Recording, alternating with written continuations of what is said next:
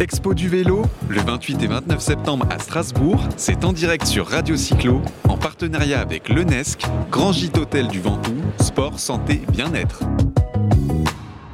Voilà, on est toujours, la journée se termine, on a encore quelques interviews, c'est plutôt sympa cette première expo du vélo à Strasbourg. Et on a avec nous Jean, c'est vachement sympa, il a sa belle casquette Peugeot, il va nous en parler.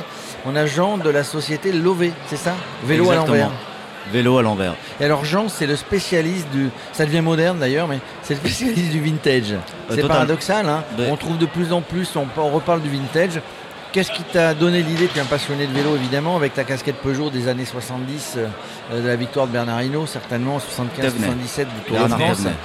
Bernard Thévenet, pardon. Oui, PX10, Bernard Thévenet, lapsus. Comment rater en plus cette info hein. Comment rater cette info? Non, mais on l'a interviewé. C'est surtout qu'on l'a interviewé en fait. Oui, c'est ce que je voulais dire. Il y a 2 semaines de ça. On rêvait d'avoir la casquette Peugeot. Ah. Alors, la genèse de Lové. C'est très simple, ça m'est arrivé il y a 4 ans, j'ai acheté un vélo vintage, un Mercier pour le coup, Poulidor, rose, magnifique. Pour le coup c'était un vélo des années 80, un Mercier équipé Shimano 600, j'ai roulé un petit peu avec à la campagne dans le Loiret, sur les bords de Loire. J'ai trouvé ça absolument incroyable, les sensations, l'émotion provoquée par cette machine. J'avais fait un peu de vélo précédemment, mais voilà, c'était un peu comme tout le monde à l'occasion. Et j'ai trouvé ça assez incroyable de pouvoir se balader avec un aussi beau vélo. Je l'ai ramené à Paris du coup, je l'ai montré à mes potes qui sont tombés amoureux de ce vélo aussi, qui m'ont dit waouh il est super bien. Ils étaient en fixie, parce que c'était la mode du fixie il y a maintenant 6-7 ans je crois, un truc comme ça. Et en fait j'étais très fier de mon vélo, pour le coup j'étais dans le vintage, j'étais un peu différent. J'avais mes vitesses, donc en plus j'avais 10 vitesses, sur tous ces vélos là c'est à peu près ça, sauf quand il y a un triple plateau, mais ça c'est assez particulier, on avait peu au final. Et donc je me suis dit je vais essayer de voir comment ça fonctionne, si j'ai des besoins de le réparer, voilà. Donc j'ai commencé, parce que je suis assez curieux de nature, j'ai commencé à démonter un petit peu les freins, je me suis rendu compte qu'en fait c'était tout simple. Il n'y avait rien de plus simple. Il n'y a rien de plus simple, c'est ça qui fait la robustesse, la solidité de ces vélos-là.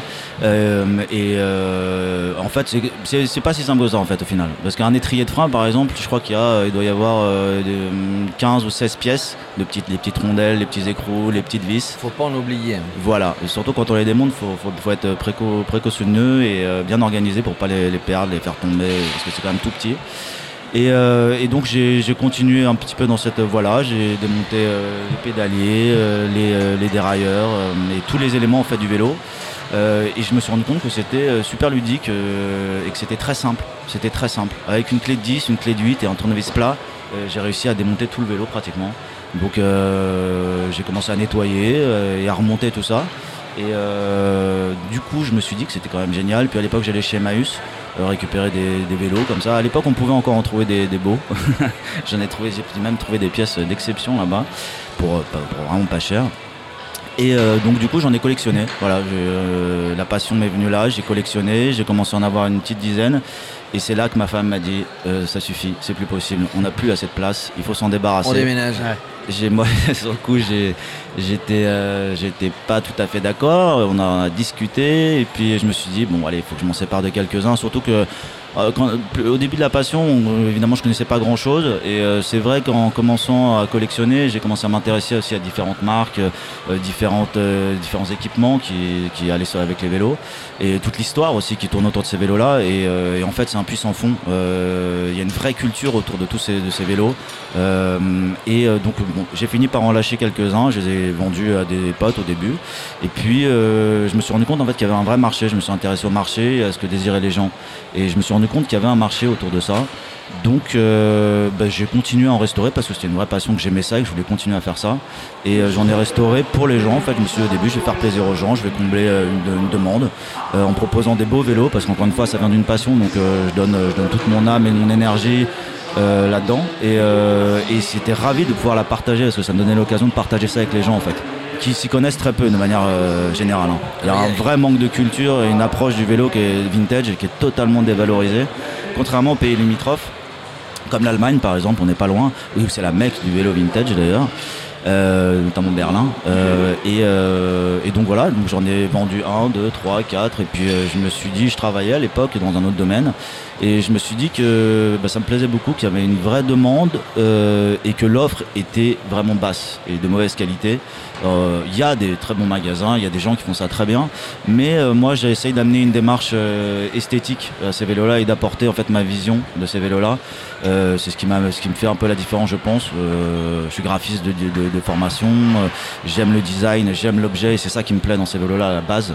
Je les trouve sublimes, je trouve qu'il y a un travail, on sent la patte humaine derrière, on sent l'humain qui a travaillé ce vélo là. Oui, parce que forcément c'est des machines qui étaient fabriquées non pas par des machines comme peut-être maintenant, mais qui étaient fabriquées. Il y a un vrai marché du vintage, mais pas uniquement en vélo.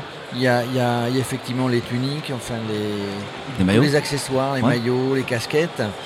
Donc toi tu cherches, maintenant tu rénoves les vélos, tu vas chercher des vélos, tu les rénoves et tu vas chercher aussi des maillots, des casquettes, tu en trouves et tu as monté un vrai business là-dessus, sur Internet. Exactement. Après le vintage en général, même au-delà du vélo, dans le vélo c'est une réalité parce que en plus c'est d'une qualité inégalée jusqu'à maintenant. C'est des vélos, il n'y a pas d'obsolescence programmée, c'est les années 70, ceux que je restaure en tout cas, la plupart. Et il n'y a pas d'obsolescence programmée, on arrive avant l'ère de l'industrialisation. On achetait un vélo à l'époque, c'était comme les grippins, les machines à laver, les voitures, les motos, c'était pour à la vie. Vous achetiez ça, c'était pour la vie. Et du coup, c'est très drôle parce que souvent j'ai des anecdotes quand je les achète aux gens, des anecdotes comme quoi ils avaient acheté ça pour leur mariage ou ils ont eu ça pour leur certificat d'études. Et ils sont très tristes et on sent dans leur regard des fois toute la tristesse de se séparer de cette machine qui les ont accompagnés pendant toute une vie. Et je trouve ça très beau. Et en fait, moi, quand je les revends, je retrouve cette même ces étoiles dans les yeux, ce même regard de manière différente. Mais il y a un lien en fait entre le regard du vélo, enfin de la personne qui me vend le vélo et celle qui achète le vélo. Et c'est le même. Je sens la même étincelle de plaisir de voir ces vélos, ces machines. Du coup, je dois avoir des personnes qui doivent t'acheter des vélos qui leur font penser peut-être à un vélo qu'ils ont déjà eu, alors ils ont déjà eu ce modèle-là. Et du coup, ta cible, c'est plutôt une cible jeune, plutôt une cible un peu plus âgée. Ça dépend. En fait, c'est surtout ça leur rappelle surtout. La plupart des gens qui m'achètent des vélos, c'est 20-30 ans. On va dire c'est la trentaine. Les gens qui sont intéressés par le vélo vintage. Et c'est souvent, c'est là où c'est marrant, c'est souvent plutôt le vélo de leur père ou de leur grand-père. Et donc ils disent c'est drôle mon père, et souvent ils me disent mon père il m'a dit que celui-là il est vachement bien, il a eu le Peugeot PX10 de Bernard Thévenet par exemple, ou le Mercier, et c'est comme ça qu'ils savent. Mais du coup tu choisis, comment tu sélectionnes tes vélos?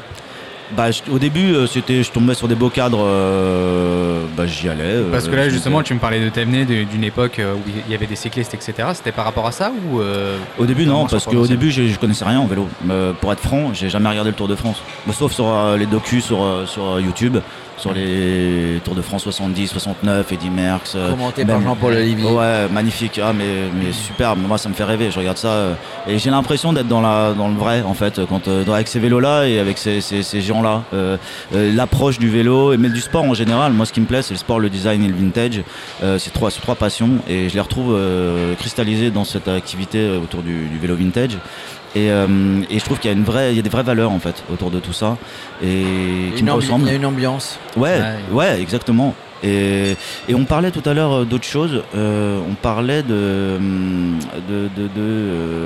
je sais plus exactement, ça m'échappe. Bref, mais ouais, la cible c'est 25-30 ans. Et après il y a maintenant, parce qu'en fait le marché est assez bizarre et paradoxal dans le vintage, c'est très, comme je vous le disais tout à l'heure, c'est très dévalorisé pour les gens. La plupart des gens ils veulent un vélo de course vintage parce que c'est à la mode, parce que ils en voient beaucoup, parce qu'ils sont beaux, mais ils ont un budget de 100-150 euros parce qu'ils voient ça comme un objet dépassé, ancien, d'occasion, alors que c'est tout l'inverse. C'est tout l'inverse de ça. Et les gens, et donc moi, mon travail, il est de restaurer des vélos, mais il est surtout de communiquer autour de ça, de valoriser ce produit. Je les vends principalement via Instagram, Facebook, et aussi beaucoup maintenant par bouche à oreille, parce que j'ai énormément de bons retours et que j'en ai vendu quand même beaucoup maintenant, et que en fait, le bouche à oreille va vite. Quand on fait du travail de qualité et qu'on vend des beaux produits, voilà, ça va assez vite. Ce sont des clients contents qui deviennent tes commerciaux. Tu étais sur le... tu étais sur le salon Expo, il y a eu beaucoup de monde hein, sur ton stand, on a vu des gens, on a vu des beaux maillots, on a vu des belles casquettes, on a vu des vélos. Tu vas régulièrement comme ça sur les manifestations? Parce que nous, Radio Cyclo, on se balade aussi d'événement en événement. On sera au mois d'octobre ou novembre, je sais plus, je crois le 9 novembre, sur le tour historique du Vaucluse, on va dire le tour vintage du Vaucluse. On sera au Tour de Rance vers Dinan, là-bas à la Pentecôte, le 30 et 31 mai ou quelque chose comme ça, organisé par Bernard Hinault, son fils, et Christian Lefort. Voilà, nous on voit beaucoup de manifestations vintage, ça rappelle les bonnes années finalement. Totalement, mais voilà, c'était ça en fait dont je voulais parler tout à l'heure, c'était sur le vintage, parce qu'en fait la mode du vintage, elle est pas uniquement dans le vélo, elle est dans tout en fait. On revient dans le vintage, dans le mobilier, et même j'ai envie de dire dans la consommation globale, et c'est ça, c'est un thème que j'aborde très souvent autour du vélo, mais parce que ça touche en fait d'autres domaines, et je crois que ça revient vraiment à la mode, comme on dit, même si pour moi c'est pas une mode en fait, parce que c'est juste des vraies choses, des vraies valeurs, c'est que en fait les gens ont pris conscience je parlais de consommation de masse tout à l'heure, donc à l'époque qu'on achetait un vélo, c'était pour la vie. Encore une fois, un grille-pain, c'était pour la vie. On pouvait le réparer soi-même. Maintenant, à partir des années 80, il y a eu l'industrialisation de masse, la consommation de masse, et on a créé l'obsolescence. Et à partir de là, on a créé, on produit des machines, des objets qui ont une durée de vie, qui durent un vélo neuf, bas de gamme, c'est 5 ans, 6 ans, une durée de vie. Je vais pas citer de nom, hein, mais... on ne veut pas se faire d'ennemis. On continue de chercher des partenaires, hein, au cas où. Ouais. Non mais par exemple, alors en revenant aux maillots, bah les maillots, on trouve des superbes maillots d'aujourd'hui. Hein, je parle d'aujourd'hui. Mm-hmm. Des fabricants de maillots, des maillots d'un design esthétique génial, on va dire. Mais rien ne vaut ces vieux maillots Gitanes, Renault, Molteni, Fagor, Eddy Merckx. Etc. Peugeot. Je ça, le cherche. Tu les trouves. Lequel tu cherches? Ah, Molteni, Eddy Merckx. On en a vu l'autre jour sur un stand ensemble. Mais des modernes, ça a été beaucoup réédité. Peut-être des refaits, réédités. Mais ça doit se trouver. Hein, ça doit se trouver. Des anciens. En Belgique peut-être. En Belgique beaucoup. Mais exactement.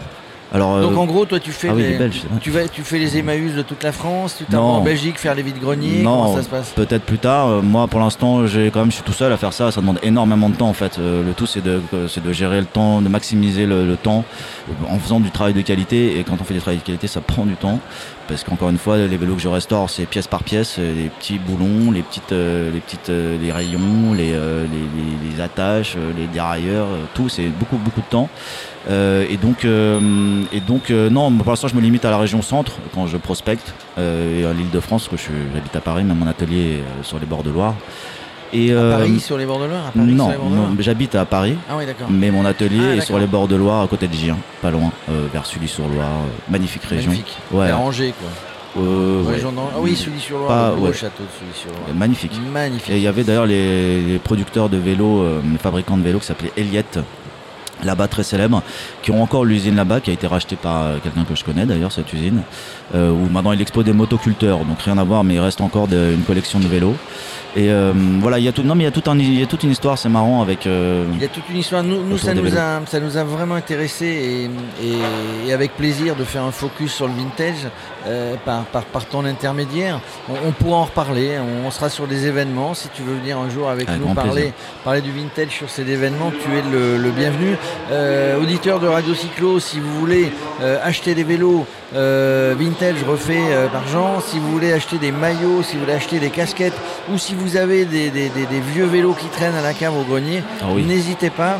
Sur l'interview sur Radio Cyclo, sur l'interview et le podcast que nous sommes en train de faire, il y aura un lien vers la page réseaux sociaux, vers les pages réseaux sociaux, vers la page Facebook de la société de Jean. On est heureux d'avoir fait un focus sur le vintage grâce à toi. Merci beaucoup. À très bientôt. Expo du vélo, le 28 et 29 septembre à Strasbourg, c'est en direct sur Radio Cyclo, en partenariat avec l'UNESC, Grand Gîte-Hôtel du Ventoux, sport, santé, bien-être.